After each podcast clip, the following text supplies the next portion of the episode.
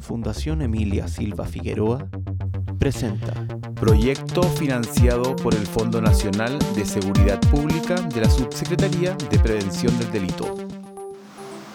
Carolina, ¿cuál es el llamado que le haces a la ciudadanía para invitarlos a conocer más sobre el acceso de la justicia en casos de accidentalidad vial?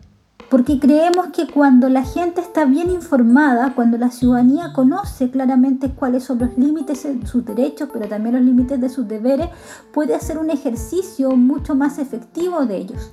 Me imagino que nadie sabe que Chile en el año 2012 firmó la Carta de los Derechos de las Víctimas, en la cual establecen unos principios básicos de lo que la víctima tiene derecho a pedirle a la Fiscalía o al Ministerio Público, como por ejemplo que se reúna con ellos por lo menos tres veces en el transcurso de su causa, de que sean escuchados, de que no haya una revictimización cuando narra lo que aconteció en el hecho, etc. Creo que un ciudadano informado es un ciudadano que hace valer de una forma mucho más efectiva cualquier tipo de demanda, tanto de demanda eh, social como una demanda individual de acceso a la justicia, de reconocimiento del daño causado y también una demanda real y digna de lo que es que sean escuchados.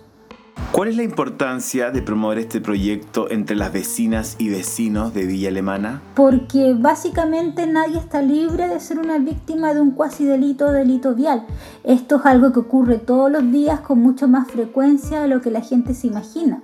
De hecho, la siniestralidad vial es una de las causas externas de muerte más alta en Chile y también en el mundo, siendo declarada por la ONU como, como una pandemia universal. Por lo tanto, si salimos a las calles, todos los días, diariamente a trabajar, etcétera, estamos en riesgo de ser en algún momento víctima de un cuasi delito o de un delito y el saber cómo actuar en caso que estemos en ese lugar creo que es un, un aliciente suficiente para querer interesar, no, para querer integrar este tipo de conceptos dentro de, de una lógica de teletaller.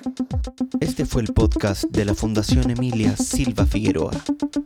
Para más información, contáctanos en nuestras redes sociales, Facebook, Twitter e Instagram o en nuestra página web www.fundacionemilia.cl. También nuestro mail de contacto, contacto arroba fundacionemilia.cl. Hasta la próxima.